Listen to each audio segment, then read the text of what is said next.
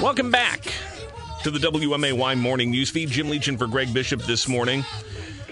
And it's uh, always timely and informative to talk to our next guest. And uh, certainly that's the case these days. Gail O'Neill is the director of the Sangamon County Department of Public Health. And Gail, as always, thank you for your time and welcome to the program. Thanks, Jim. Well, unless the numbers have changed dramatically over the weekend, I think the last time I checked was on Saturday, we were still hovering just under 50% fully vaccinated, somewhere like 49.3%, even though you've been uh, at this for six months now and there are ample opportunities to get people vaccinated. So, uh, from your perspective, what's holding people back? Why is still slightly more than half of the county not yet fully vaccinated? And how do we overcome that and get more people to that point? Yeah, that's really the challenge. Um, some people have um, you know, some misinformation and concerns that, you know, they may need to talk to somebody that they trust or their doctor or somebody with, with concerns about the vaccine. The longer we've been doing this, the it seems that the more people we have vaccinated, we would have been hearing if there's been a lot of terrible results, but we haven't seen that. Um, you know, those under 12 can't be vaccinated yet, so they're they're in that percentage. Although we really hope that those that are 12 and older are getting vaccinated before school goes back. But it's it's this last uh, 20 or 30 or 50 percent will be a challenge to get. Some people, you know, a few people can't get it, and some just don't want it. Um, we're going to talk about school here in, in, just a moment, but one of the things, of course, we're seeing around the country is cases starting to tick back up again. Our average number of daily cases has edged back upward over the, the past month. And in recent days, we've seen the first deaths from COVID in more than two months. Is the county tracking the new cases or fatalities to see who among them is unvaccinated? This was called by the CDC last week a pandemic of the unvaccinated. Is that, in fact, what's happening here in Sangamon County now? It is. The last two cases, people that had passed away were unvaccinated.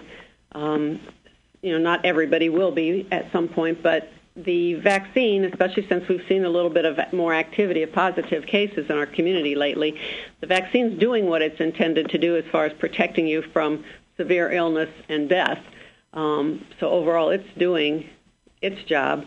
Um, it's also got to be helping, you know, reduce the spread. So yeah, we're watching that. Um, there's a lot we, we do know with data and a lot we don't, but we're trying to. Fortunately, there's not so many that we can't keep try to keep track of, see what's going on with the deaths and with the hospitalizations. Uh, do you check uh, new cases? Uh, do you inquire about whether people are vaccinated or unvaccinated, just to sort of track the efficacy of everything? We do. We do. We ask them. Um, some people, you know, we don't have proof of that, but some of them we can. Um, you know, look up through the through the um, vaccination uh, report, I, the uh, iCare system. I'm sorry, from the state of Illinois, we can kind of verify vaccination status and. Um, you know, and just try to help. We're not trying to guilt people into anything. We're just trying to provide information and uh, trying to encourage people to, to make a good decision about, you know, vaccinating, vaccinating themselves and those that might be at high risk. So, is it largely unvaccinated people who are accounting for the new cases locally? I mean, we do know that there are some fully vaccinated people who are still getting this, particularly with the Delta variant there. But what uh, what's the breakdown? Um, we don't have an exact one, uh, but we do feel that the of the positive cases is less than a quarter, I think, of those that are vaccinated. Um, you know, vaccines are not 100%, and you know they're candidates what they're calling the breakthrough cases we are watching that, and I think CDC is certainly watching it with all the um, reporting systems of the vaccine and its e- efficacy. And then, you know, we look at, you know, so the people that have been vaccinated and are sick, how long ago were they vaccinated? These are all the things that we didn't know when we started six months. How long will it last? How, you know, those those kind of things. So, since we have a good six months under under our belt with vaccinating, there's a lot of research going on now. Uh, I know there's been some discussion about the possibility that we might need a booster shot at some point for people who are fully vaccinated. Are you hearing anything yet from the CDC or from the State Department of Public Health uh, about whether that might be happening, and and are we you know, making plans for that uh, potentiality at some point? Well, we're keeping that in mind and, and prepared to do whatever we need to do. I think as we get past this six and seven months, um, maybe by nine months we'll, they'll be looking to see if the vaccine is still holding tight. You know, is, is it doing its job? as far as protecting people. Um, I have not heard. We've all been hearing about a booster, but we're talking with Dr. Ezike as late as Friday afternoon with many of the administrators, and there's there's just talk of a booster, but none of us have an idea when that may be. Talking with Gail O'Neill, the Sangamon County Director of Public Health. And uh, Gail, uh, as we are seeing again some of this uh, increase in cases, we also know the Delta variant has been introduced here locally, several confirmed cases. And as of late last week, uh, at least one confirmed case involved in the outbreak at a local long term care facility where they've had more than two dozen cases there. Do we have any updated numbers? If we have one Delta variant case, do we have potentially a lot more cases linked to that outbreak?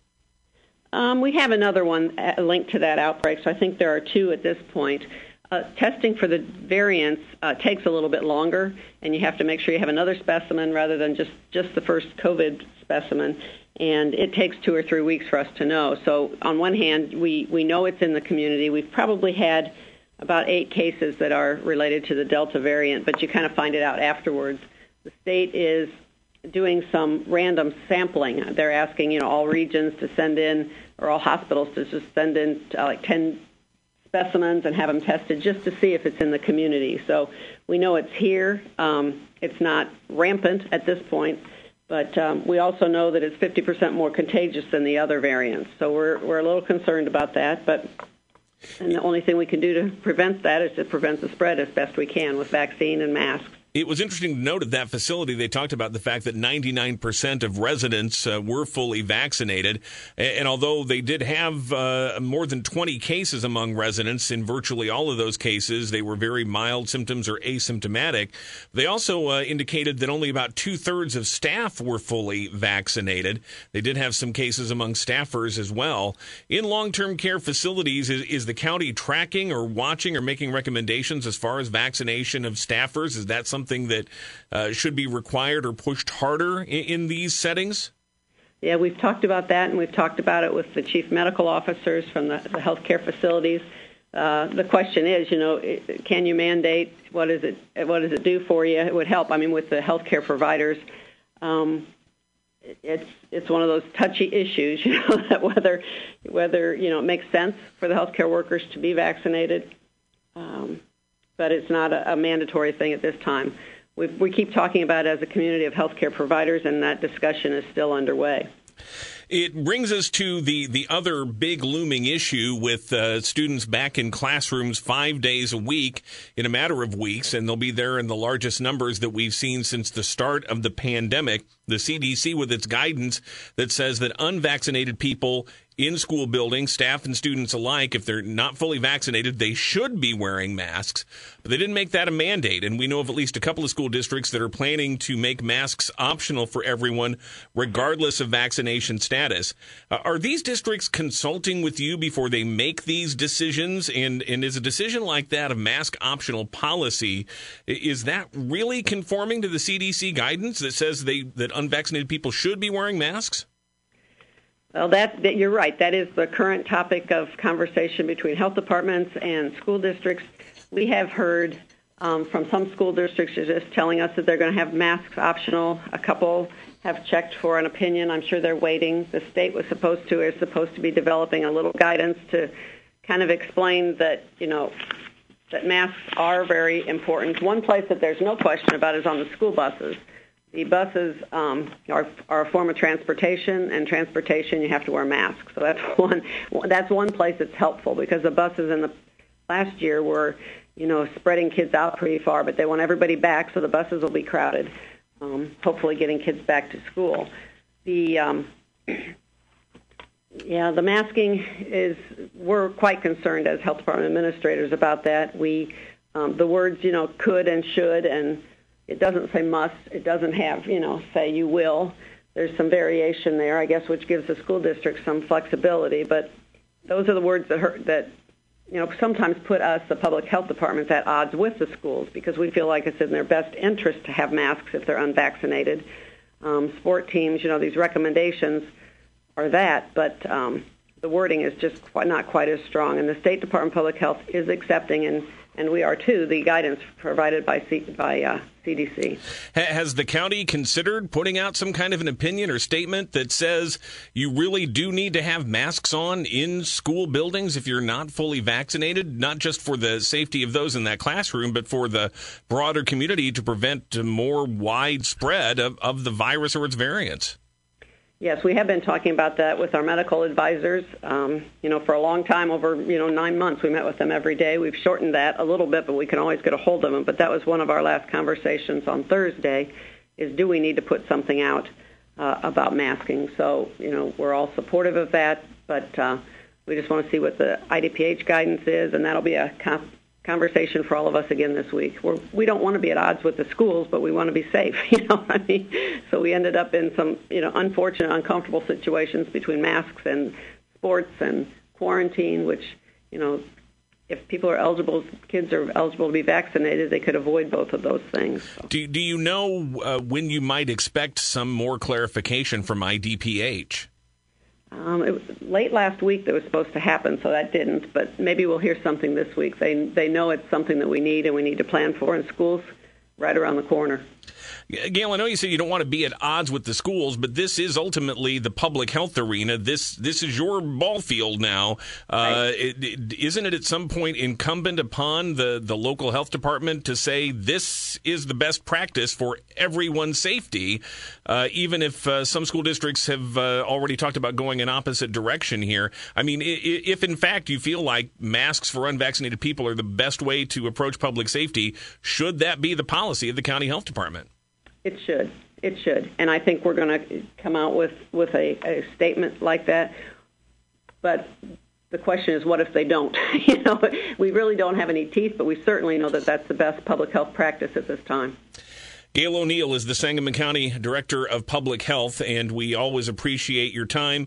Uh, stay in touch with us if this, uh, you know, statement, this uh, guidance from the county does come forward, or you hear anything more from IDPH. Uh, obviously, huge amounts of interest in the community. Uh, Gail, uh, you know, as we mentioned, we'd seen a, an uptick in case numbers, the average daily caseload. We also did see, though, a bit of an uptick in the average daily number of vaccinations given. Is there a sense that as we're starting to hear more about problems sprouting up all over the country. Are some people finally saying, okay, maybe I guess I, I should get the, the vaccine after all? Are you getting any indication that, that that is leading to a bit of an increase in vaccinations? At our sites, it is increasing a little bit. Um, we've had it pretty much of a slowdown. We cut back the drive-through for you know for so it's just mornings, but we've had people use, utilizing that, and we're very happy about that. And then they can come in the building whenever they're open. So we've been, you know, doing a little bit more outside, but then some inside, so that the numbers are creeping up. I was here Saturday and saw, you know, we were busy for not like we used to be, but you know, having 45 people bring, come for vaccinations was a good thing Saturday. So, and we were also out at some outbound sites so yeah, there's a it seems to have a little more interest in vaccination, and we're glad about that. You know, the other side of the coin too uh, is the testing for COVID, which is not. It seems to me, at least, not nearly as readily available as it had been at the height of the pandemic last year. Uh, and if indeed we are seeing a, a bit more of an increase in cases, and maybe people who may not be symptomatic but may have been potentially exposed, testing would be a way to get a handle on that. How easy is it to get a COVID COVID test, and where do people go if they think uh, maybe I better get checked just in case? Well, we keep the our website, which is scdph.org. Um, we keep that as up to date as we can on where you can go for testing. We have um, talked about testing. It's not. You're right. It's not as easy to find as it as it once was. About every other corner. Um, there's, you know, the availability of at-home tests. People are picking up as well. So the testing is going to be important. It's going to be important at the schools. Some of the schools have, you know, and we have supplies for them to do testing at the schools if they want with the Binax system. Link, Lincoln Land and UIS both have operations for uh, saliva-based testing at their facilities. Yeah, it's just changed a little than it has in the past. We've talked about whether the health department should become a site, but we don't want to start that and then suddenly need to switch gears and turn something off. But we're, we're considering whatever is needed most in the community. Gail O'Neill, stay in touch with us. We always appreciate your time. Thanks. Thanks, Jim.